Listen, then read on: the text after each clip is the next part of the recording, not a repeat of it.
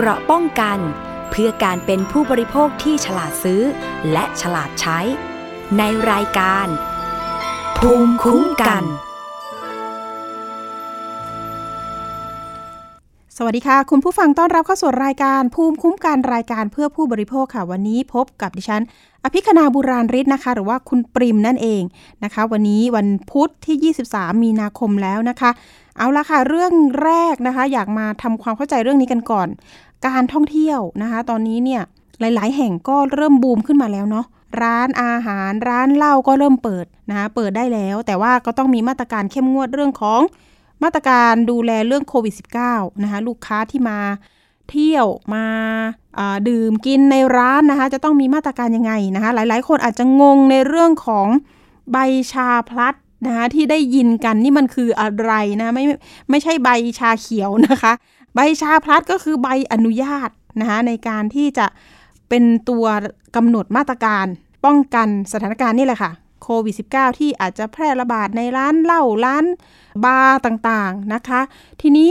มีประเด็นขึ้นมาที่พัทยาชนบุรีนะคะ เพราะว่าล่าสุดเนี่ยมีข่าวคราวในเรื่องของเจ้าหน้าที่รัฐคนหนึ่งนะคะ ปรากฏว่าไปหลอกนะคะเจ้าของร้านต่างๆ ในพัทยาเนี่ยหลายร้านค้า นะคะหลอกทำใบชาพลัสปลอม โดยเรียกเก็บเงินใบละ 7,000 ไปถึงหลักหมื่นกว่าบาท อันนี้ก็สร้างผลกระทบให้กลุ่มผู้ประกอบการร้านค้านะคะเขาที่ต้องการมีใบชาพลัดเนี่ยให้ถูกต้องสร้างความเชื่อมั่นให้กับผู้ที่มาท่องเที่ยวนะคะผู้บริโภคที่จะมาเข้าร้านของเขา นะคะ ปรากฏว่าไปเจอใบนี้มันมันปลอมนะคะ ไม่ได้ผ่านมาตรการของอหน่วยงานรัฐ ซึ่งจะมีในหน่วยของการท่องเที่ยวแห่งประเทศไทยที่ดูแลด้วยนะคะ รวมถึงล่าสุดเลยเนี่ยเรื่องราวต่างๆ เหล่านี้นะคะ นักข่าวของเราเนี่ยน้องแป๋วลงพื้นที่ไปทำข่าวมานะคะ ไปสัมภาษณ์ความเดือดร้อนของผู้ประกอบการร้านค้าต่างๆ ก็ได้รับความเดือดร้อน แล้วก็เป็นข้อเท็จจริงที่เกิดขึ้นจริงนะคะ ปรากฏว่าความเสียหายเรื่องนี้เนี่ย อาจจะทะลุถึงล้านสองล้านเลยทีเดียวนะคะ แสดงว่าเอ้ยได้เงินไปเยอะเหมือนกันนะ ทีนี้การจ่ายเงินเนี่ยมมันมีข้อมูลว่าโอนเงินนะคะ ไปให้เจ้าหน้าที่คนนี้ ปรากฏว่าล่าสุดเลยนะคะตำรวจท่องเที่ยวเขาก็ดำเนินการกรณีนี้ว่าอะไปตรวจสอบนะคะ ก็ได้รับข้อมูลจากทางประธานชมรมผู้ประกอบการจอมเทียนพัทยา รวมถึงผู้เสียหายอีกประมาณสัก 20 คนนะคะ ที่ ก่อนหน้านี้มีการแจ้งความกับพนักงานสอบสวนสพเมืองพัทยาไว้แล้ว เพื่อให้ดำเนินคดีนะคะกับนายเอกรินนะคะว่าสามารถคนนี้เนี่ยแอบอ้างนะคะว่าสามารถทำใบอนุญาตเกี่ยวกับมาตรฐานความปลอดภัย หรือเรียกกันว่าใบชาพลัดนี่แหละค่ะใบอนุญาตเปิดสถานบริการให้ได้นะคะแล้วก็สามารถรับใบอนุญาตได้อย่างรวดเร็ว ไม่ต้องรอนานนะคะ ทางผู้ประกอบการเนี่ยก็หลงเชื่อนะคะก็โอนเงินไปให้กับผู้ต้องหา แต่ก็นี่แหละค่ะ ได้รับการบายเบี่ยงเรื่อยมา เป็นเหตุให้ได้รับความเสียหายนะคะจึงมีการดำเนินการนะทางด้านอาญาล่าสุดเนี่ยทางตำรวจท่องเที่ยวนะก็ได้ไปมีการร่วมมือกันกับทางสพเมืองพัทยา ร่วมกันตรวจสอบแล้วก็สอบประคำผู้เกี่ยวข้องทั้งหมด ทีนี้ก็มีการไปรวบรวมนะคะจับกลุ่มนะผู้ต้องหาคนนี้ด้วย ก็มีการรับสารภาพว่าเอ๊จริง ๆ แล้วตอนแรกบอกว่าทำคนเดียว ต่อมาบอกว่าทำสองคนนะคะ แต่ตอนนี้เนี่ยพอถามผู้เสียหายแล้วเนี่ยเขาหนีไปแล้วว่าอย่างนั้น อ้าวทำไมหนี มีการประกันตัวไปเหรอนะคะ ทีนี้ทางตำรวจท่องเที่ยวมาต่อกันนิดนึงนะคะเขาก็มีการประชาสัมพันธ์แหละนะคะว่า ถ้าเกิดว่าเจอแบบนี้นะคะ มันจะต้องเข้าไปในส่วนของขออนุญาตกับทางการท่องเที่ยว ซึ่งมันจะมีขั้นตอนอยู่นะคะทางผู้ประกอบการหรือผู้เสียหายบอกว่า การดำเนินการในระบบมันก็ใช้เวลานานเหมือนกันนะคะ ก็เลยใช้ทางลัดทางนี้แหละนะคะแล้วประกอบกับเขาเป็นเจ้าหน้าที่รัฐก็เลยหลงเชื่อ ถ้าเกิดว่าตรงนี้เนี่ยทางตำรวจท่องเที่ยวเองนะคะเขาก็แจ้งเตือนเนาะว่า อย่าไปหลงเชื่อนะคะ หรือว่าถ้าเกิดว่าใครมีเบาะแสของผู้ต้องหาตอนนี้เนี่ยก็แจ้งเบาะแสมาได้ที่สายด่วน 1155 นะคะ เรื่องนี้เตือนภัยกันหน่อย แล้วก็ตอนนี้เนี่ยถ้าเกิดว่า ที่พัทยาชนบุรีเนี่ยก็เป็นเมืองท่องเที่ยว ถ้าเกิดใครจะไปท่องเที่ยวตอนนี้เนี่ยสถานการณ์มันจะเป็นยังไงนะคะ ทีนี้เรามีสายของประธานชมรมผู้ประกอบการจอมเทียนพัทยานะคะ ที่เจอปัญหานี้แล้วก็รวบรวมปัญหาไว้อ่าแล้วก็ต้องการที่จะเตือนภัยเนาะแล้วก็หาทางแก้ไขด้วยนะคะ มีสายของคุณลิซ่าแฮมิลตันนะคะ ประธานชมรมผู้ประกอบการจอมเทียนพัทยาอยู่ในสายกับเรา สวัสดีค่ะคุณลิซ่าคะ ค่ะ สวัสดีค่ะ ค่ะ คุณลิซ่าลิซ่าค่ะอยากจะให้เล่าตั้งแต่ตอนต้นเลยนะคะ หลังจากสถานการณ์โควิดแบบนี้นะคะ แล้วร้านต่างๆ เนี่ย เอ๊ะ รู้สึกว่าจะเพิ่งมาเปิดหรือเปล่านะคะ แล้วทีนี้มันจะต้องมีใบอนุญาต มีขั้นตอนยังไงบ้างในการที่จะเปิดร้าน แล้วก็ให้ความเขาเรียกว่าความเชื่อมั่นกับทางผู้บริโภคได้อะค่ะค่ะ คุณลิซ่า ค่ะ ทีนี้ในในฐานะของประธานชมรมนะคะ เราก็เคลื่อนไหวกันมาพอสมควรนะคะ เพราะว่าเราต้องการให้พัทยาเรากลับมาฟื้นฟูแบบมีชีวิตชีวาเหมือนเหมือนที่เคยผ่านมานะคะค่ะก็เราก็ปฏิบัติตามมาตรการต่างๆ ที่ทางภาครัฐเขาออกมาคือว่า อ่าร้านไหนที่เป็นบาร์เบียร์ถ้าเกิดอยากเปิดก็ต้องปรับเปลี่ยนรูปแบบมาเป็นร้านอาหาร ให้เข้ามาตรฐานชาพลัสถูกไหมคะ หรือว่าค่ะไทยสต็อปโควิดนะคะอืมทีนี้ในส่วนของผู้ประกอบการต่างๆ เนี่ยก็ก็ตื่นตัวเพราะว่าเนื่องจาก มาตรตอนช่วงโควิด เนี่ย เราถูกปิดมานานใช่ไหมคะ พอทุกคนก็เริ่มแย่ เริ่มประคองไม่ไหวละ เริ่มเป็นหนี้เป็นสินเริ่มไม่ไหวพัทยาเหมือนเมืองล้างค่ะที่ผ่านมาอืมแต่พอมาช่วงเดือนธันวา พอเริ่มรัฐบาลเริ่มผ่อนคลาย ให้เราได้กลับมาเปิดทำอาหารกินได้ โดยเริ่มจากร้านอาหารนะคะ ก็ทีนี้ร้านต่างๆ เราก็เลยประชุมผู้ประกอบการในส่วนของชมรมของเรานะคะ ว่า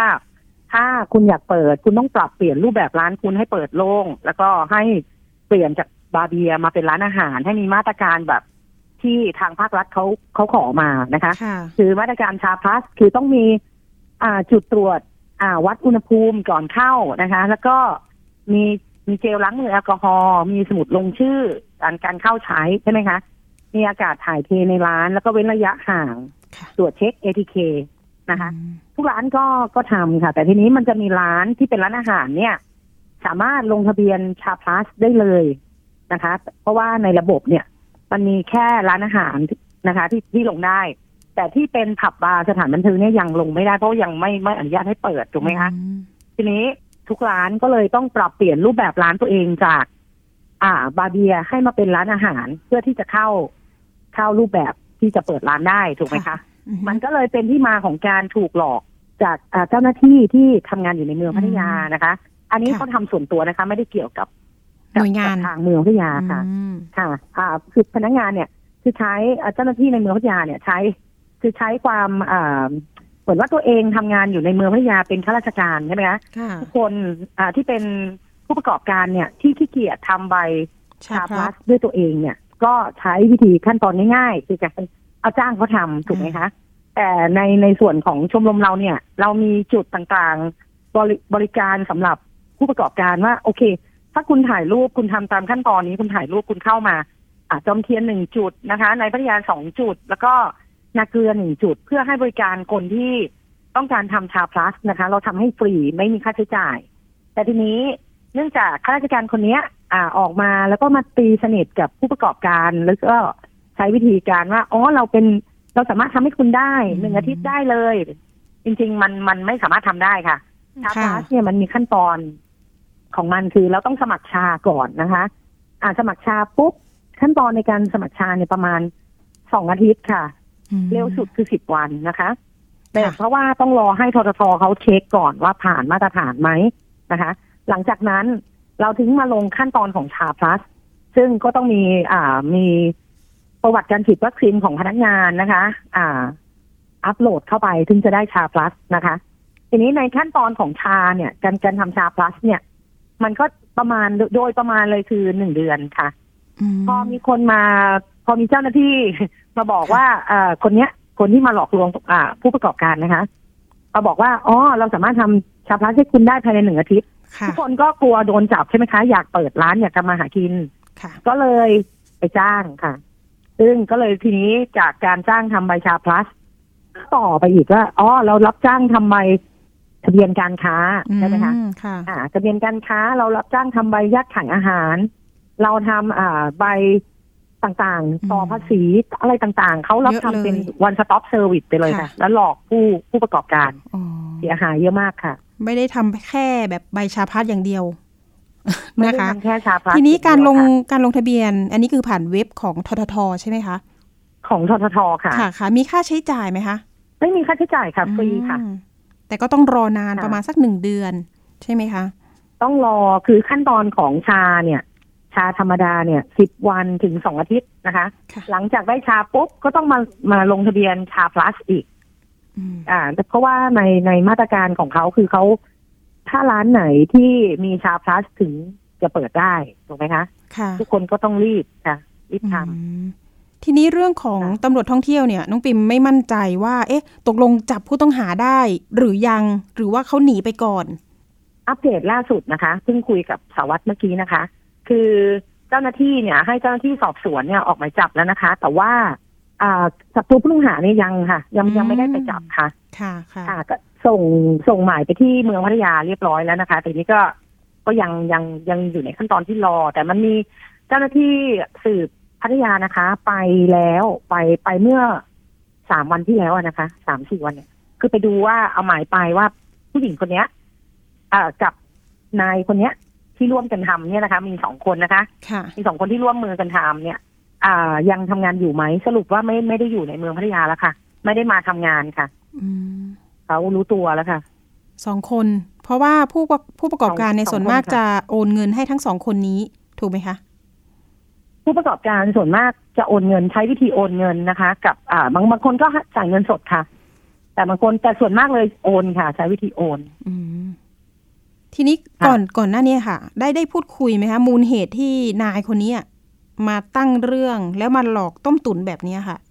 พอจะทราบสาเหตุไหมจคะริงๆ ในมุมของเรานั้นที่คิดว่านะคะ ตอนแรกเขาคงไม่ได้คิดที่จะหลอกหรอกค่ะ อาจจะแบบว่าเออมาลงมาทำรับจ้างทำอะไรอย่างเงี้ยนะคะพอหนักเข้าปุ๊บมันเหมือนเหมือนแบบไปรับเขาไว้เยอะแล้วทำไม่ทันนะทำไม่ได้อะค่ะทำไม่ได้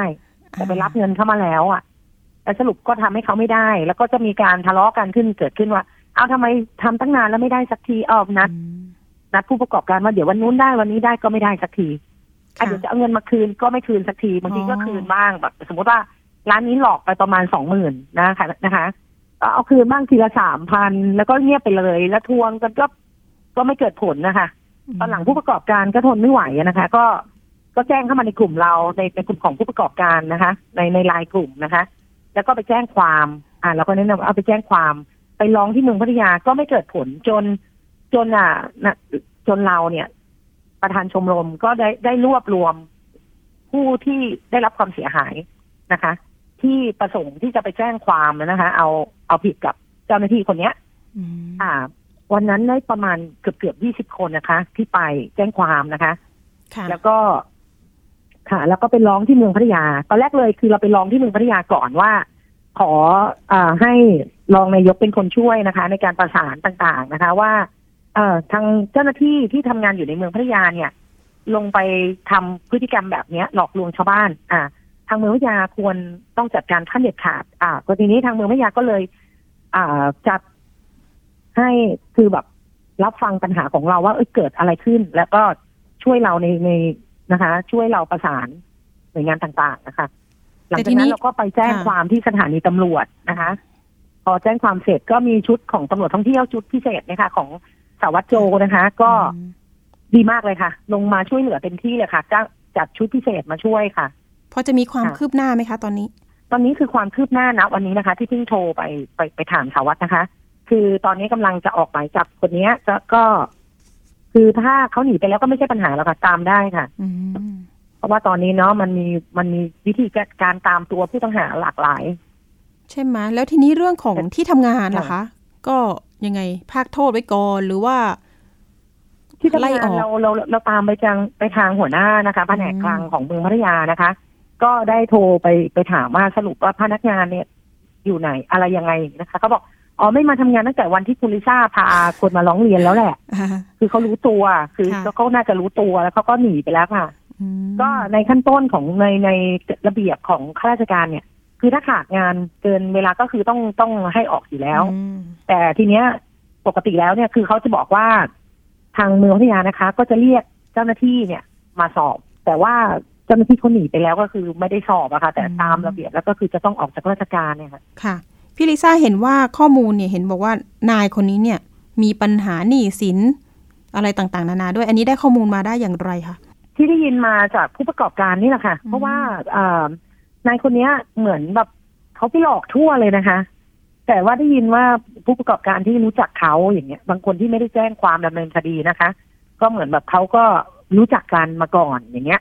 พอรู้จักกันมาก่อนปุ๊บก็ก็สงสารก็สงสารแล้วก็ได้รับข้อมูลมาว่าอ๋อเขาแฟนเขามีหนี้สินอะไรประมาณอย่างนี้แหละค่ะ ค่ะ แล้วผู้หญิงเราก็ไม่รู้ว่าเขาเอาเงินไปทำอะไรเยผู้อะหญิงแยะไปหมดอ่าอ่าผู้หญิงคนที่หนีไปด้วยนี่เป็นเป็นอะไรกันฮะ หายตัวไปด้วยผู้หญิงคนที่หนีไปด้วยเนี่ย อ่า เป็นพนักงานที่ทำงานด้วยกันค่ะ น่าจะร่วมมือกันนะคะโอ้ไม่ใช่แฟเพราะมันมีการโอนเงินเข้าไปค่ะ ไม่ใช่แฟนใช่ไหมแต่ส่วผู้คะชายเนี่ย เป็นเป็น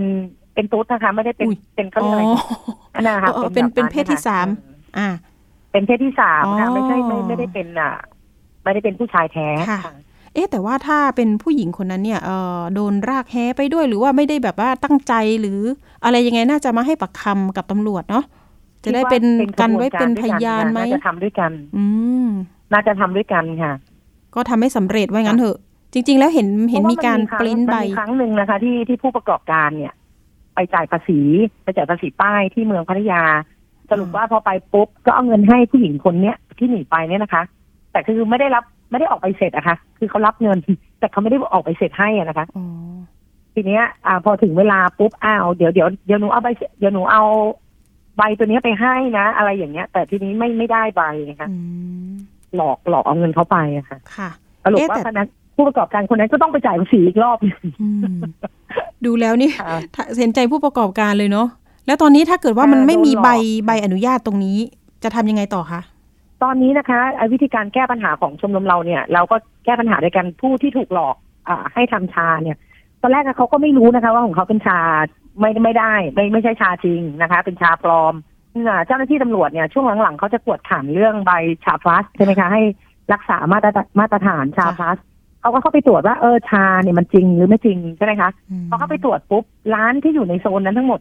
คือไม่มีคือไม่มีในระบบอะค่ะ ไม่มีในระบบชาพลัสอ๋อก็เลยรู้ว่าชาที่ได้มาเนี่ยไม่ใช่ของจริงค่ะนะคะ ทีนี้ก็เลยอ่าเราก็เลยบอกว่าเอาผู้เสียหายทั้งหมดนะ ที่เรารู้จักเนี่ย เอาอย่างนี้ละกันคนไหนสะดวกก็ทำทำตามขั้นตอนตรงนี้เลยเราจะส่งวิธีการสมัคร SHA Plus เข้าไปให้เขา แต่คนไหนที่ทำไม่เป็นก็ก็ไปตามจุดที่เราตั้งไว้อะเรา เราช่วยลงทะเบียนให้ฟรีค่ะ เนี่ยตอนนี้ที่เราแก้ไขกันอยู่เนี่ยนะคะค่ะแล้วก็แนะนำโดยการอ่าถ้าเราไม่มี SHA Plus เราต้องปิดร้านถูกไหมคะอ๋อก็เลยแนะนำให้เขาทำ Thai Stop Covid ก่อนนะคะ หรือว่า Covid Free Setting ไว้ก่อน เพราะว่าตามมาตรมาตรการเนี่ย คือร้านอาหารต่างๆ เนี่ย ถ้าเกิดจะเปิด ต้องมีใบชาพลัสอืมหรือไทยสต็อปโควิดค่ะอืมสองอย่างนี้เนาะ ตอนนี้ก็ทยอยค่ะลงทะเบียนให้กันอยู่ แล้วก็ทีนี้ร้านตอก็ช่วยช่วยเหลือผู้ประกอบการค่ะค่ะค่ะทั้งหมดเลยในพัทยามีมีกี่ร้านคะที่โดนในชมรมใไหคะในชมรมแล้วกันอ่าในชมรม ในชมรมเราโอ้ตอนนี้ตอนนี้มีเยอะค่ะ มีประมาณอืมเจ็ดถึงเจ็ดร้อยถึงเกือบเกือบโอ้แปดร้อยค่ะ แล้วตอนนี้ถ้าเปิดได้นี่มันมันเปิดได้เยอะไหมคะประมาณสักกี่ตอนร้านนี้เปิดบางบางร้านก็ยังไม่เปิดค่ะ เพราะว่ายังเปิดไม่ได้อืมอย่างร้าน อย่างบาร์ที่เป็นบาร์ปิดอย่างนี้ยนะคะ หรือว่าค่ะร้านที่ยังยังไม่ได้ปรับปรุงรูปแบบก็เป็นร้านอาหารยังไม่เปิดค่ะอืมค่ะ ก็โอ้โหทีเนาะนี้เห็นบางใจบางที่ก็แบบเปิดแล้วไม่คุ้มอย่างนี้แบบว่าพัทยาเนี่ยคนเที่ยวกันดึกอืมอย่างกรุงเทพหรือว่าบางแสนคนนี่หกห้าโมงหกโมงเขาเที่ยวกันแล้วไงคะค่ะอ่าแต่ที่เนี่ยสองทุ่มคนเพิ่งจะออกไปกินข้าวกว่าจะไปที่ร้านอ่ามันก็โอ้โห มันสองสามทุ่มเข้าไปแล้ว ถ้าเกิดแบบ ถ้าเป็นอย่างร้านใหญ่ๆอย่างนี้ยนะคะเขาเขาไม่คุ้มค่ะค่ะไม่ค่ะคุ้มเพราะว่าปิดห้าทุ่ม ค่ะ อ๋อ ตอนนี้ก็ยังปิดห้าทุ่มเหรอคะ ปิดห้าทุ่มค่ะ อืม ตอนนี้อยากจะฝากถึงหน่วยงานรัฐยังไงบ้างคะคุณลิซ่าอยากในเรื่องการดูแลจริงๆแล้วเราก็อ่ประสานท่อเที่ยวทางทางอ่าทททนะคะ ผู้ว่าทททเมื่อก่อนเนี้ยเรามีชมรมวัน Voice ของเรานะคะ วัน Voice คือตัวแทนของชมรมต่างๆ และสมาคมมาร่วมมือกันทั้งหมด 27 องค์กรนะคะ เพื่อขับเคลื่อนให้พัทยาเนี่ยเป็นเมืองปลอดเชื้อนะคะ คือได้รับมาตรฐานชาพลัส เราต้องการจะทำให้พัทยาเป็นพัทยาชาพลัสซิตี้นะคะอืมแต่ทีเนี้ยคืออยู่ในระหว่างขั้นตอนเราเคยประชุมกับผู้ว่าทททนะคะ ว่า เออให้ท่านช่วยปลดล็อก คือทุกวันเนี้ยคือผู้ประกอบการเนี่ย บางคนเนี่ยเขาก็ไม่ได้อยากปรับเปลี่ยนร้านเขาให้มาเป็นร้านอาหารนะคะอืมแต่เนื่องเนื่องจากกฎหมายและข้อบังคับต่างๆที่ออกมาเนี่ย ทุกคนก็ต้องพยายามปรับเปลี่ยน แต่ทีเนี้ยการปรับเปลี่ยนแบบเนี้ย เนี่ยมันมาซึ่งปัญหา มันนำมาซึ่งปัญหาต่างๆ มากมายนะคะ ทีนี้อพอเสร็จปุ๊บมันก็ไม่ตรงจุดประสงค์ เราก็เลยเคยขอเจ้าหน้าที่ทททไปนะคะผู้ว่าทททว่าเราอยากได้ข้อที่ที่สิบเอ็ดแล้วเราจะลงไปรณรงค์ทำไมเจ้าหน้าที่นะคะ แทนที่จะให้เขาไปทำใบเอกสารอะไรต่าง ๆ ยุ่งยุ่งยากกว่าเพราะว่าเจ้าของกิจการบางคนก็ไม่ได้มีความรู้นะคะ ไม่สามารถที่จะทำได้ด้วยตัวเองค่ะถึงใช้วิธีจ้างถูกไหมคะทำไมไม่ลงมารณรงค์และให้ความรู้กับผู้ประกอบการ ดีกว่าที่เราจะให้เขาไปทำพวกใบชาพลัสอะไรอย่างเงี้ย บางคนไม่เข้าใจด้วยซ้ำว่าต้องทำอะไรบ้าง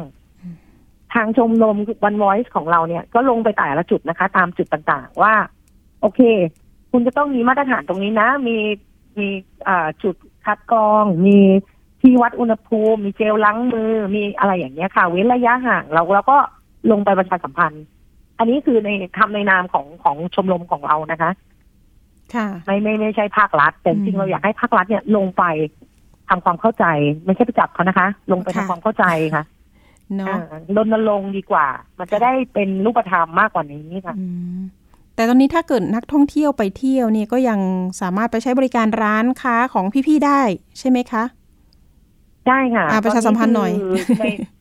ค่ะ ในพัทยานะคะ ทุกคนร้านร้านตอนนี้คือทุกคนต้องถามว่าพัทยาเปิดเปิดไหมตอนนี้พัทยาเนี่ยเปิดประมาณโอ้เจ็ดสิบเปอร์เซ็นต์นะคะเจ็ดสิบเปอร์เซ็นต์นะคะ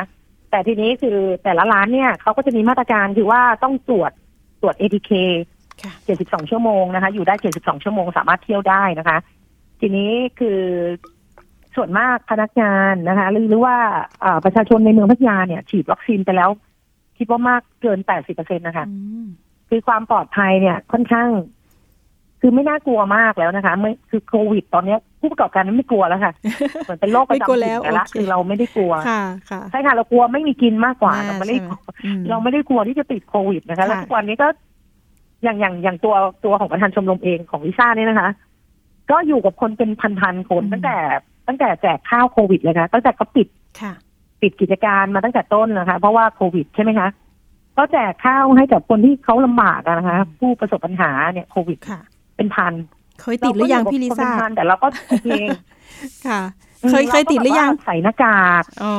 ก็ฉีดฉีดวัคซีนไปสี่เข็มนะคะสี่แล้เข็วมก็ทุกแล้วันวก็จะกินวิตามินซีกับกระชายอัดอ๋อกระชายเม็ดเนี่ยค่ะวันละเม็ดสร้างเนี่ยค่ะภูมิทุกสร้างซีซั่นเลยค่ะค่ะ ไม่เป็นค่ะ ไม่เป็นโควิด ยังไม่เป็นนะ ยังรอดอยู่ยัเนาะงไม่เป็นค่ะ ยังไม่เป็นรอดรอดเอาละค่ก็เป็นกำลังใจให้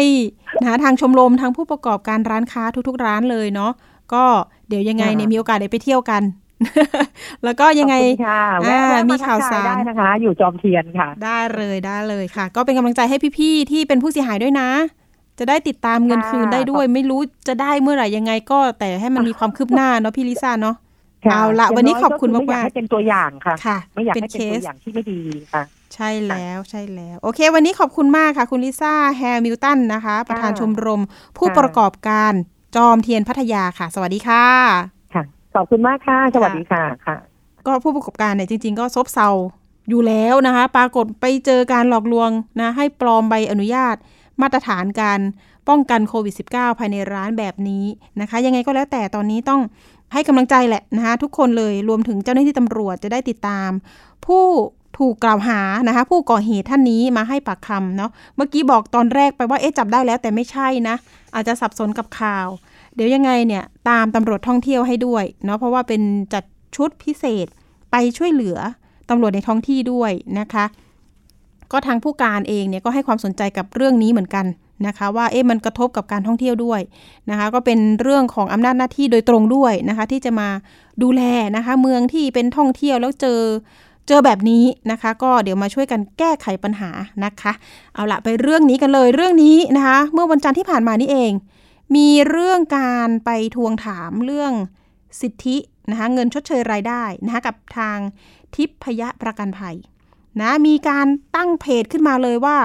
ร่วมกันแต่งชุดสีดำนะคะทวงถามความเป็นธรรมของประชาชน ทวงสิทธิ์เงินชดเชยรายได้ที่เราควรได้ว่าอย่างนั้น ทวงค่าเอกสารที่ต้องจ่ายไปเพื่อถูกถูกทิพยาปฏิเสธนะคะ แล้วก็เรื่องของทวงขนาดนี้เขาบอกนะคะทวงขนาดนี้แล้วยังไม่จ่ายอีก อันนี้เป็นเพจนะเพจที่เขาบอกว่าขอไว้อะไรพร้อมกันนะเมื่อวันจันทร์ที่ผ่านมาก็มีการรวมตัวกันกว่า 200 กว่าคน ไปที่หน้าบริษัททิพยประกันภัย เรื่องนี้นะคะก็ทำให้ทางผู้บริหารของทิพยประกันภัยเนี่ยออกมาแจ้งนะคะเรื่องของการที่จะจ่ายเคลมโควิดให้กับผู้ที่เอาประกัน ตอนนี้เนี่ย ทางบริษัทก็บอกนะคะว่าโอนจ่ายสินไหมไปแล้วกว่า 3,000 ล้านบาท โอ้โห เยอะจริง ๆ เรื่องนี้นะคะที่เราติดตามข่าวสารอยู่ตลอดเนี่ยมันไม่ใช่บริษัทแค่ทิพยประกันภัย ตอนนี้มีอาคเน มีไทยประกันเข้ามาอีกนะคะ ผู้ที่เอาประกันที่ทำประกันเนี่ยเจอจ่ายจบก็มีเยอะ เจอจ่ายจบนี่มันมันก็ต้องดูแหละ เอ๊ะมันเรื่องของกรมธรรม์เนี่ยต้องอ่านให้ดีๆนะคะว่ามันเข้าในส่วนของ นะคะเงื่อนไขหรือไม่นะคะ เรื่องนี้นะคะคนที่รวมตัวกันไปเนี่ยก็บอกนะคะว่าอยากจะมาทวงถามความเป็นธรรม เรียกร้องให้จ่ายค่าสินไหมจากสิทธิเงินชดเชยต่างๆนี่แหละค่ะ ทีนี้เนี่ยทางดรสมพร สืบทวินกุลนะคะ กรรมการผู้จัดการใหญ่ของบริษัททิพยประกันภัยเนี่ยก็ออกมาเปิดเผยนะคะว่า คนที่มารวมตัวกันหน้าบริษัทเมื่อวันที่ 21 มีนาคมที่ผ่านมาเนี่ยส่วนใหญ่แล้ว เป็นคนที่เป็นผู้เอาประกันของบริษัทที่ต้องการเรียกร้องสิทธิ ค่าชดเชยรายได้จากการติดเชื้อโควิด -19 ซึ่งส่วนใหญ่เนี่ยจะเป็นผู้ป่วยกลุ่มสีเขียวนะคะที่ไม่มีอาการหรือมีอาการน้อยมาก แล้วก็พักรักษาตัวอยู่ที่บ้าน อย่างเช่น เรียกว่า Home Isolation หรือว่าพักอยู่ในชุมชน Community Isolation นะคะซึ่งผู้เอาประกันกลุ่มนี้ ชัดเจนว่าไม่ได้รับการคุ้มครองว่าอย่างนั้น เนื่องจากกรมธรรม์ประกันภัยโควิดของบริษัทเนี่ยจะจ่ายเงินชดเชยรายได้ ต่อเมื่อผู้ป่วยนะคะอยู่ใน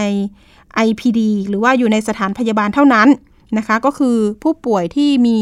เขาเรียกว่ากลุ่มสีเหลือง กลุ่มสีแดง ผู้ป่วยที่มีความจำเป็นเนี่ยทางการแพทย์เนี่ยก็คือยืนยันเนี่ยรับตัวไว้รักษาก็อาการหนักแหละ หรือว่าเป็นคนที่มีโรคประจำตัวนะคะเป็นกลุ่มเสี่ยงที่วิกฤต ทีนี้เขาก็ยืนยันมาแบบนี้ว่า เอ๊ะกลุ่มนี้มันไม่เข้าข่าย แต่นะมันก็จะมีในเรื่องของอะไม่เป็นไรอารมุ่มอรวย ถ้าเกิดอย่างนั้นนี่อาจจะต้องมีการลงทะเบียนมาใหม่ไหมนะคะ อันนี้อาจจะเป็นการหาทางออกตรงหน้างานหรือไม่ แต่ทีนี้มาดูในเรื่องของการอธิบายให้ลูกค้าเข้าใจเขาบอกว่าแบ่งเป็นกลุ่มผู้ป่วย กลุ่มที่1นนะคะ ผู้ป่วยที่เป็นโควิดรักษาตัวในโรงพยาบาลหรือโรงพยาบาลสนาม ซึ่งเคสนี้เนี่ยบริษัทจะเร่งดำเนินการให้เลยนะคะส่วนกลุ่มที่2เนี่ยผู้ป่วยโควิดรักษาตัวในฮอสพิทล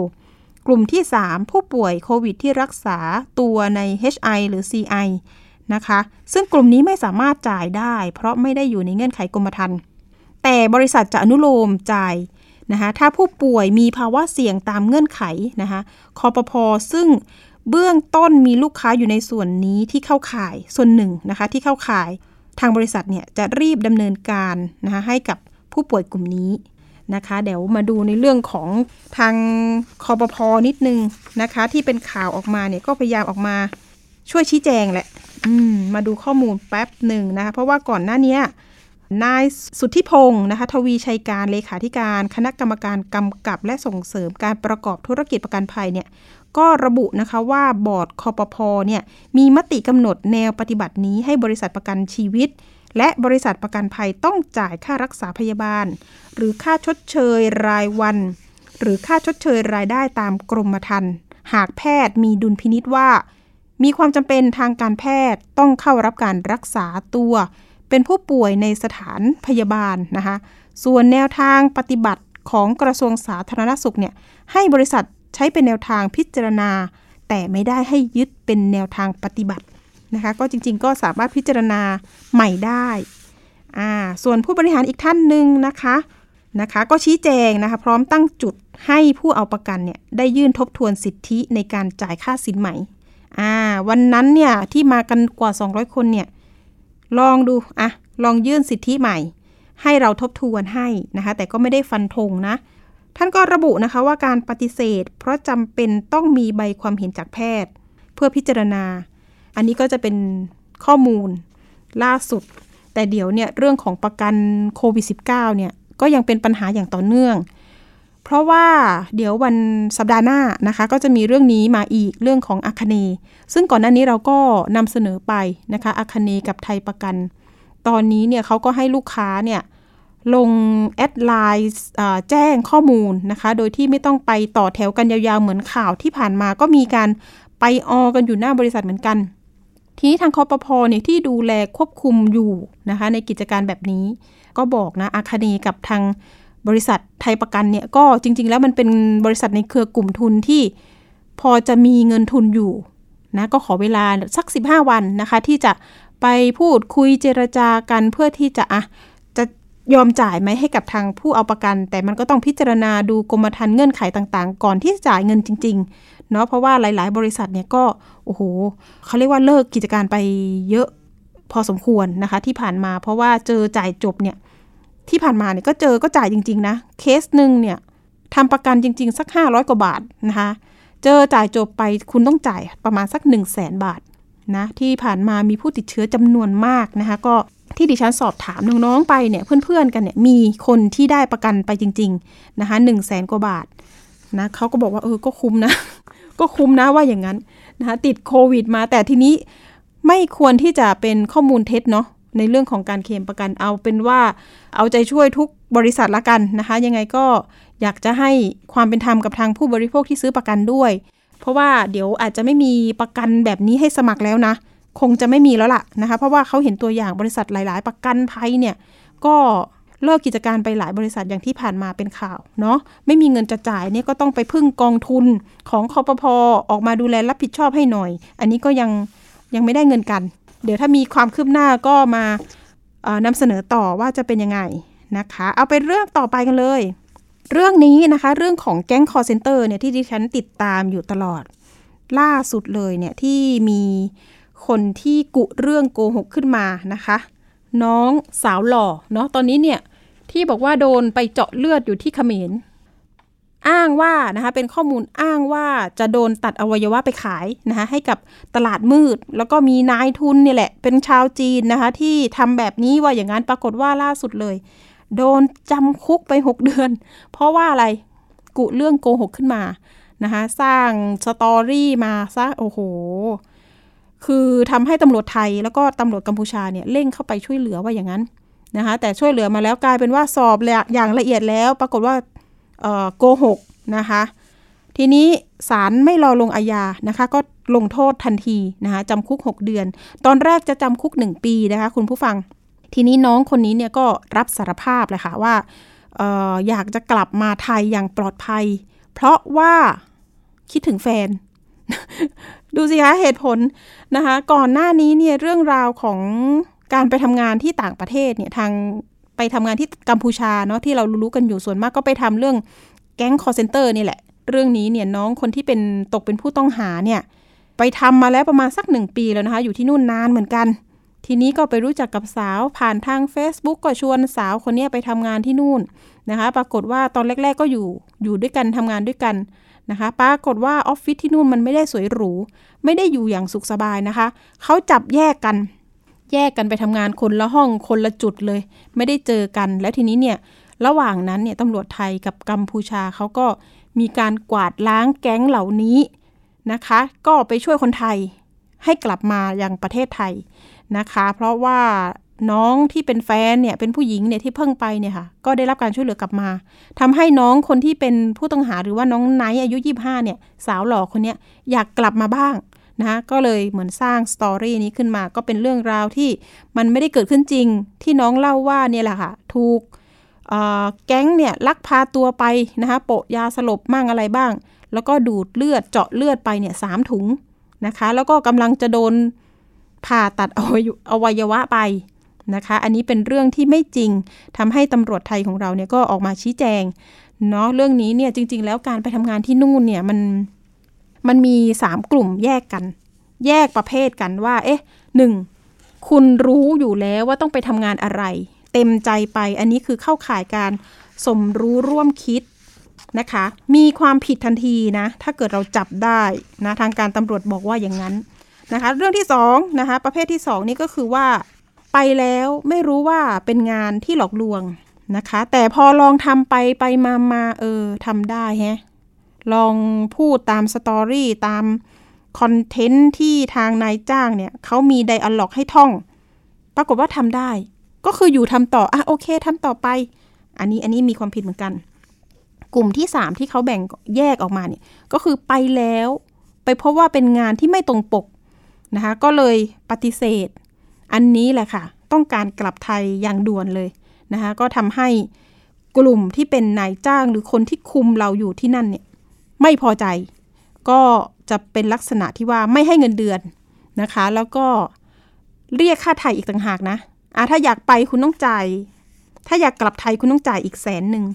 นะคะ แบบนี้เลยนะคะทำให้น้องๆเนี่ยก็มีการเซิร์ชข้อมูลหาหาผู้ที่จะไปช่วยเหลือนะคะ ทีนี้ตำรวจก็บอกว่า การขอรับการช่วยเหลือนะคะ ขอร้องเลยว่า คนที่ไปทำงานแบบนั้นเนี่ยขอให้ข้อมูลที่มันเป็นจริงกับเจ้าหน้าที่นะคะ เจ้าหน้าที่จะได้ไม่ลำบากในเรื่องของการเข้าไปช่วยเหลือหรือว่า จะทำให้เกิดคนที่ต้องการความช่วยเหลือจริง ๆ เนี่ยได้รับผลกระทบ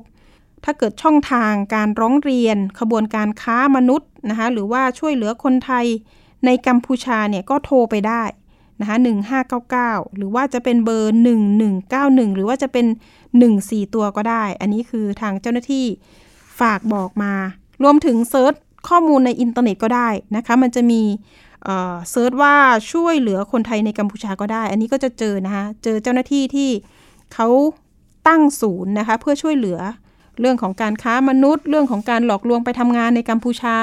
ตอนนี้ทางการไทยกับกัมพูชาเขาก็จับมือกันอยู่ ในเรื่องของการร่วมมือปราบปรามในเรื่องนี้อยู่ นอกจากนี้เรื่องของ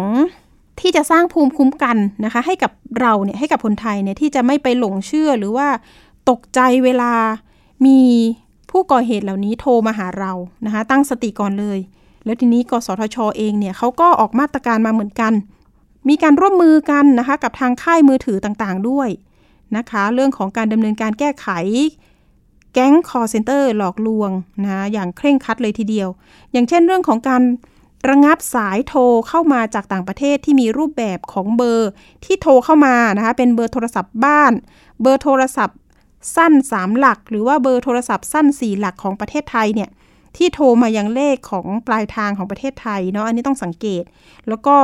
ระงับสายโทรนะคะเข้ามาจากต่างประเทศที่มีรูปแบบของเบอร์ ที่โทรเข้ามาเป็นรหัสโทรศัพท์ประจำประเทศ อันนี้ก็มีการตรวจสอบ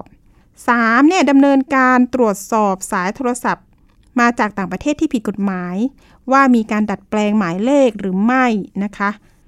ส่วนข้อที่4นะคะในกรณีที่สายโทรเข้ามาจากต่างประเทศไม่ได้มีการกำหนดเลขหมายต้นทางนะคะ ให้ดำเนินการเพิ่มเครื่องหมายบวกแล้วก็ 66นำหน้าเบอร์โทรศัพท์ เพื่อให้ประชาชนทราบว่า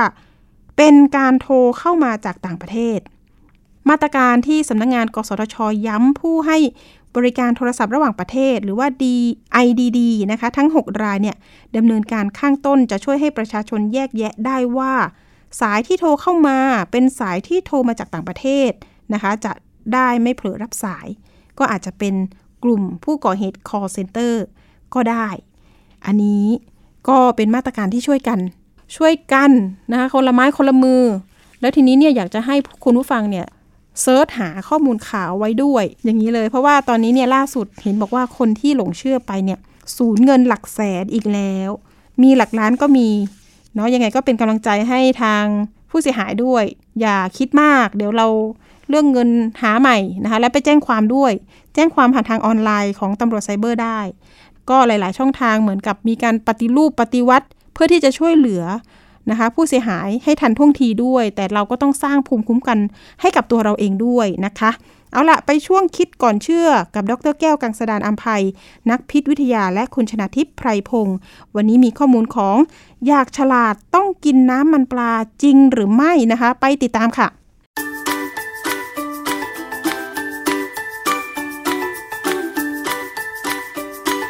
ช่วงคิดก่อนเชื่อ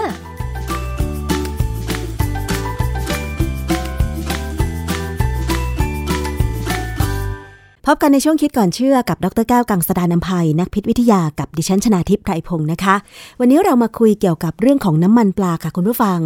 เคยได้ยินโฆษณาเกี่ยวกับน้ำมันปลาไหมคะ ดิฉันเคยได้ยินบ่อยๆนะคะ โดยเฉพาะในประเด็นที่บอกว่า น้ำมันปลานั้นมีประโยชน์ก็คือมีโอเมก้า 3 ซึ่งจะทำให้ลูกฉลาด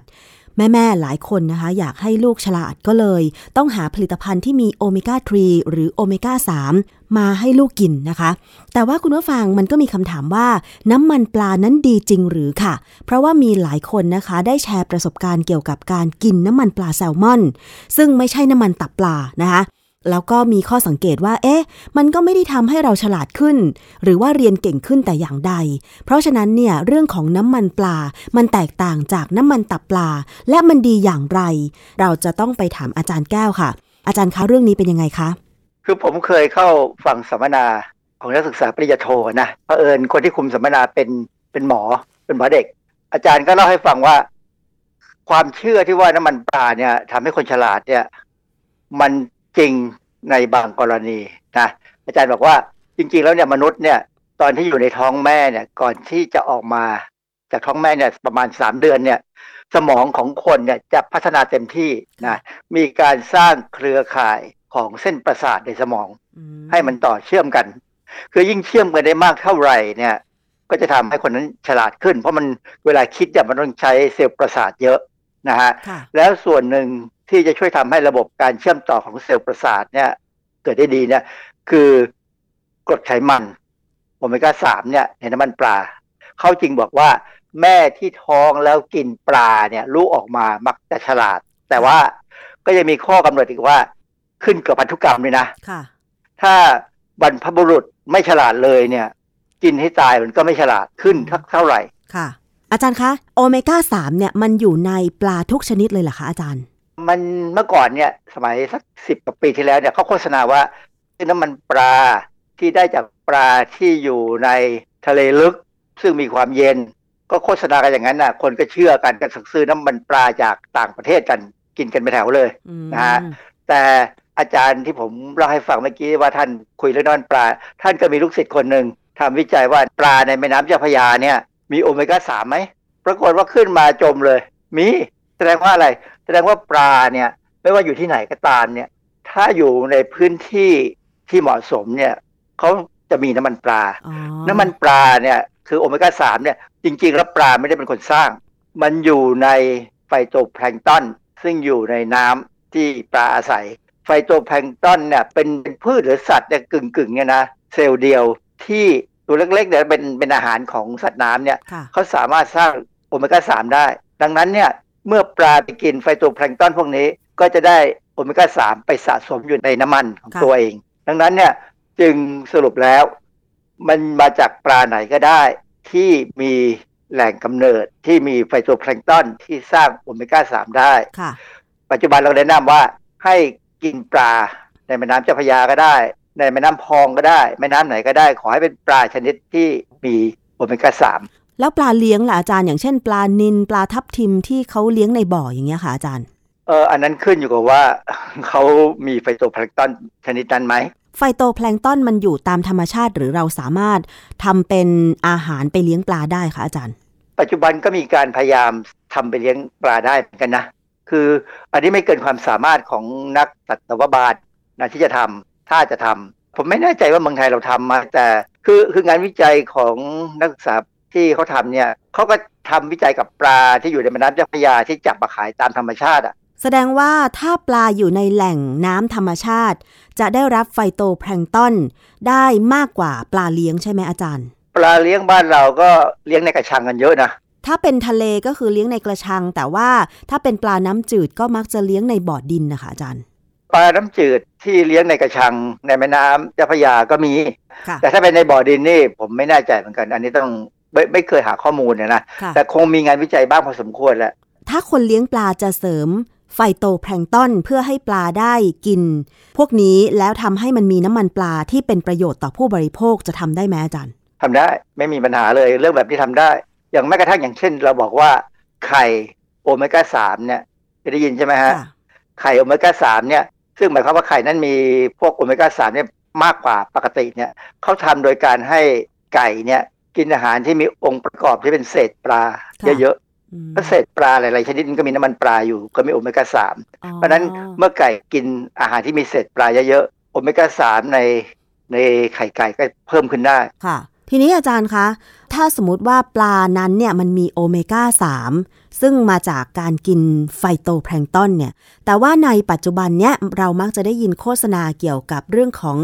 ผลิตภัณฑ์ที่บอกว่ามีน้ำมันปลาช่วยทำให้สมองดีฉลาดเนี่ยนะคะอาจารย์ น้ำมันปลา น้ำมันตับปลา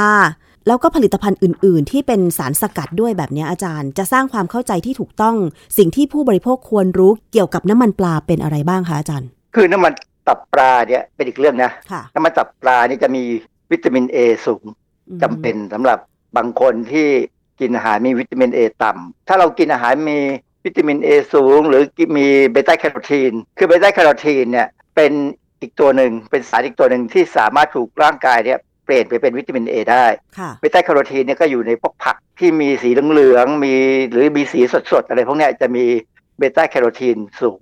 กรณีน้ำมันปลาเนี่ยก็อยู่ในปลา แต่ความจริงน้ำมันปลาเนี่ยถ้าเราต้องการโอเมก้าสามเนี่ยไม่ใช่แค่จากปลานะ จากพืชบางชนิดก็มี เช่นอะไรคะต้นลินินความจริงลินินเนี่ยเขามีเมล็ดเนี่ยเมล็ดเขาเรียกว่า flaxseed ลินินนี่เอามาทอผ้าใช่ไหมใช่เป็นผ้าจะได้ลิยินนิใช่นไหมฮะค่ะเออเป็นผ้าที่แพงนะ เพราะมันระบายความร้อนได้ดี คือในเมล็ดของต้นลินิน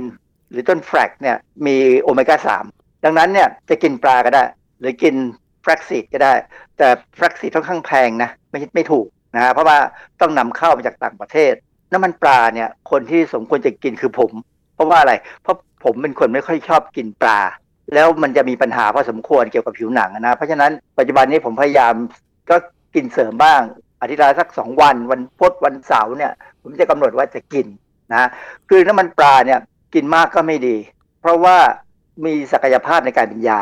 อืมนะฮะค่ะ อาจารย์น้ำมันปลามันมีโอเมก้า3อธิบายหน่อยค่ะว่าโอเมก้า3เนี่ยหลักการทำงานถ้าจะมาช่วยเสริมสร้าง ให้สุขภาพร่างกายดีหรือว่าเด็กฉลาดมันทำงานยังไงคะอาจารย์เออเรื่องเด็กฉลาดนี่ก็เท่านั้นนะนะไม่จริงเท่าไหร่หรอกเพราะว่าต้องกินตั้งแต่เด็กอยู่ในท้องแม่ นะฮะเพราะฉะนั้นแม่ที่ท้องเนี่ย ถ้าไม่กินปลา ก็จะเสริมน้ำมันปลาก็ได้ค่ะนะฮะแต่ว่าทั่วไปเนี่ยน้ำมันปลา มีคุณสมบัติที่ดีคือ ยับยั้งการเกาะตัวของเกล็ดเลือดและลดไขมันในเลือด ที่ผมเล่าว่าเขามีศักยภาพในการเป็นยาเนี่ยก็คือว่าคนบางคนเนี่ยเขาเรียกว่ามีเลือดที่หนืด มีเลือดหนืดหมายความว่ามีความหนืดของเลือดเนี่ยสูง เพราะทำว่าให้มีการองค์ไหลเวียนไม่ค่อยดีใช่ไหมคะ ใช่เขามีเกล็ดเลือดค่อนข้างสูง เพราะฉะนั้นถ้ากินน้ำมันปลาเข้าไปเนี่ยไอ้เจ้าโอเมก้าสามเนี่ยก็จะไปลดความหนืดเขาจะไปยับยั้งการมีเกล็ดเลือดพอสมควรนะค่ะให้อยู่ในระดับที่พอเหมาะค่ะแต่หมอต้องมีความสามารถที่จะวิเคราะห์และสั่งปริมาณยานี้ได้ แล้วมันปลาเนี่ยเป็นยาในยุโรปกับในอเมริกาเนี่ยขึ้นทะเบียนเป็นยาได้ในระดับหนึ่งถ้ามีความเข้มข้นสูงนะค่ะ แต่ว่าในไทยล่ะ น้ำมันปลาจัดเป็นยาไหมคะ ในไทยนี่ความจริงถ้าจะสั่งเป็นยาก็สั่งได้ แต่ว่าก็ต้องเป็นยาในโรงพยาบาลค่ะนะไม่มีขายทั่วไป ถ้าขายทั่วไปเนี่ยจะขึ้นทะเบียนเป็นผลิตภัณฑ์เสริมอาหาร หมายความว่ามีปริมาณของโอเมก้าสามต่ำลงมาไม่เป็นยา อาจารย์คะถ้าสมมติว่าเราอาจจะไม่ค่อยได้กินน้ำมันปลา ในอาหารอื่น เช่นพืชหรือว่าสิ่งที่เรากินในชีวิตประจำวันเนี่ย มันพอจะมีโอเมก้า 3 ที่เป็นประโยชน์ไหมคะอาจารย์ เออสำหรับผมเนี่ยนะอย่างที่บอกแล้วว่าผมไม่ชอบกินปลาเท่าไหร่อะนะผมก็จะเน้นไปที่น้ำมันถั่วเหลือง เพราะว่าในถั่วเหลืองเนี่ยจะมีโอเมก้าสามโอเมก้าหกโอเมก้าเก้าแต่ว่าโอเมก้าสามก็จะมีในปริมาณที่ต่ำกว่าหน่อยนะก็จะมีแค่ประมาณ 7%ของกรดไขมันที่อยู่ในน้ำมันถั่วเหลือง โอเมก้าสามเนี่ยโดยทั่วไปเนี่ยจะมีอยู่สักสามตัวที่สำคัญสำคัญที่เขาจะแนะนำว่าให้กิน ตัวหนึ่งคือ กรด alpha-linolenic ซึ่งทางคนที่เขาขายน้ำมันปลา ก็จะบอกว่าคือ ALA อันนี้จะมีคาร์บอน 18 อะตอม ตัวที่สองคือ eicosapentaenoic อันนี้จะมีคาร์บอน 20 อะตอม ตัวที่สามคือกรด docosahexaenoic นะจะเรียกว่า DHA ตัวเมื่อกี้นี้ eicosapentaenoic เนี่ยเรียก EPA ค่ะส่วนตัว DHA เนี่ยมีคาร์บอน10 22 อะตอม สรุปแล้วเนี่ยโอเมก้าสามที่สำคัญคือ ALA EPA และก็ DHA ค่ะ ซึ่งกรดทั้ง 3 ตัวเนี่ยมันจะทำงานยังไงที่จะทำให้เด็กที่อยู่ในครรภ์แม่ฉลาดขึ้นนะคะ หรือว่าที่อาจารย์บอกว่าไม่ค่อยกินปลาแต่ว่ากินถั่วเหลือง มันจะทำให้ร่างกายมันดีขึ้นนะคะอาจารย์ สิ่งที่เขากังกังวลหรือว่าเขาพยายามที่จะแก้ปัญหาคือเรื่องของ ระบบภูมิคุ้มกันค่ะคือถ้าเป็นโอเมก้า6เนี่ย จะมีการส่งเสริมให้ระบบภูมิคุ้มกันเนี่ยสูงขึ้น เกี่ยวกับพวกสารชีวเคมีต่างๆ ที่กรดโอเมก้า6เนี่ยจะไปส่งเสริมนะค่ะเพราะฉะนั้นเวลาเราติดเชื้อหรือเราเกิดอาการอะไรก็ตามแม้กระทั่งฉีดวัคซีนเนี่ย มันจะมีการอักเสบค่ะโอเมก้า6จะเป็นตัวส่งเสริมค่ะโอเมก้าสามจะเป็นตัวไปยับยัง้ง แต่ว่าจริงๆ จะต้องมีการ ทำให้เกิดสมดุลค่ะถึงจะพอเหมาะมากไปก็ไม่ดีน้อยไปก็ไม่ดีค่ะเพราะฉะนั้นเนี่ยคนที่ไม่ค่อยกินปลา ก็จะต้องกินน้ำมันปลาเพื่อไปช่วยดูแลเรื่องนี้ค่ะซึ่งอันเนี้ยเป็นเรื่องที่สำคัญพอๆกับเรื่องของความหนืดของเลือด เรื่องของระบบประสาทอะไรก็ตามเนี่ยนะสิ่งหนึ่งที่น่าสนใจคือ เวลาเรากินสมมติเรากินน้ำมันถั่วเหลืองเนี่ย เราจะได้ ALA เป็นหลักค่ะ ALA คือตัวที่เป็นมี 18 คาร์บอนอะตอม 18 ตัวเนี่ย จากนั้นเนี่ยเมื่อไปถึงตับเนี่ย ตับจะเปลี่ยน ALA ไปเป็น EPA แล้วก็ DHA ต่อไปได้ค่ะแต่การเปลี่ยนแปลงเนี่ยมีน้อยมากคือมีประมาณแค่ 15%ที่เราต้องการนะนะเออดังนั้นคือยังแนะนำว่าถ้าเป็นอย่างนั้นเนี่ยก็พยายามกินน้ำมันปลา ซึ่งจะมี EPA กับ DHA เนี่ยด้วย ซึ่งจะทำให้เราได้โอเมก้า 3 เนี่ย ครบพอสมควรค่ะครบไม่ครบเนี่ยมันดูได้ที่ความผิดปกติ หรือของผิวหนังก็ได้นะ หรือดูที่ระบบภูมิคุ้มกัน คือคนที่กินอาหารครบเนี่ยนะโอกาสที่จะเป็นหวัดจะต่ำลงค่ะนะคือร่างกายมันจะมีระบบภูมิคุ้มกันที่พอเหมาะที่จะดูแลอืมใครก็ตามที่เป็นหวัดบ่อยเดี๋ยวเป็นเดี๋ยวเป็นเนี่ยจะต้องดูหลายอย่างดูพฤติกรรมชีวิต แล้วก็ดูพฤติกรรมการกินอาหารว่ากินครบไหมอ๋อคือผมไม่กล้าบอกว่ากินอะไรแล้วสุขภาพจะดี แต่ผมบอกว่ากินแล้วให้มาดูซิว่าเป็นหวัดบ่อยไหมค่ะถ้าเป็นหวัดบ่อยไม่ดีแน่แต่ถ้านานๆที่เป็นหวัดหรือไม่เป็นเลยทั้งปีเนี่ยนะแสดงว่ากินถูกแล้วให้จำพฤติกรรมนั้นไว้ค่ะเพราะฉะนั้นคนที่ไม่กินปลาอย่างผมเนี่ยค่อนข้างจะไม่ค่อยฉลาด ไปที่ไหนก็อายเขาก็เสียเปรียบเขาเพราะว่าคนอื่นเขาสั่งปลามากินกัน ผมก็นั่งกินไข่เจียวไปเถอะ แต่ความจริงพยายามกินนะฮะผมจริงผมพอกินได้ปลาบางชนิดนะที่ไม่เหม็นข้าวเนี่ยกินได้อืมก็พยายามหาโอกาสกิน แต่ว่าตอนนี้ก็ยังไงก็แก่พอสมควรแล้วก็เสริมน้ำมันปลาสักอาทิตย์ละสองเม็ดก็พอได้อะค่ะ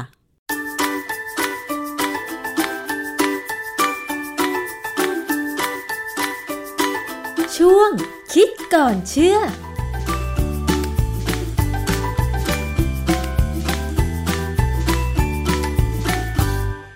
ค่ะ ดิฉันก็กินอยู่นะน้ำมันปลา แต่ก็ไม่ได้กินอย่างต่อเนื่องนะคะ เอ๊ะนะฟังแล้วก็ได้ข้อมูลความรู้มากขึ้นนะคะ ขอบคุณข้อมูลจากช่วงคิดก่อนเชื่อนะคะ เอาละค่ะ เวลาของอภิคณาบุราริศหมดแล้วนะคะ เจอกันวันพุธหน้าเวลาเดิม วันนี้สวัสดีค่ะ ติดตามรายการได้ที่ www.thaipbspodcast.com แอปพลิเคชัน Thai PBS Podcast รือฟังผ่านแอปพลิเคชัน Podcast ของ iOS Google Podcast Android Podbean SoundCloud และ Spotify ติดตามความเคลื่อนไหวของรายการและแสดงความคิดเห็น โดยกดถูกใจที่ facebook.com/thaipbspodcast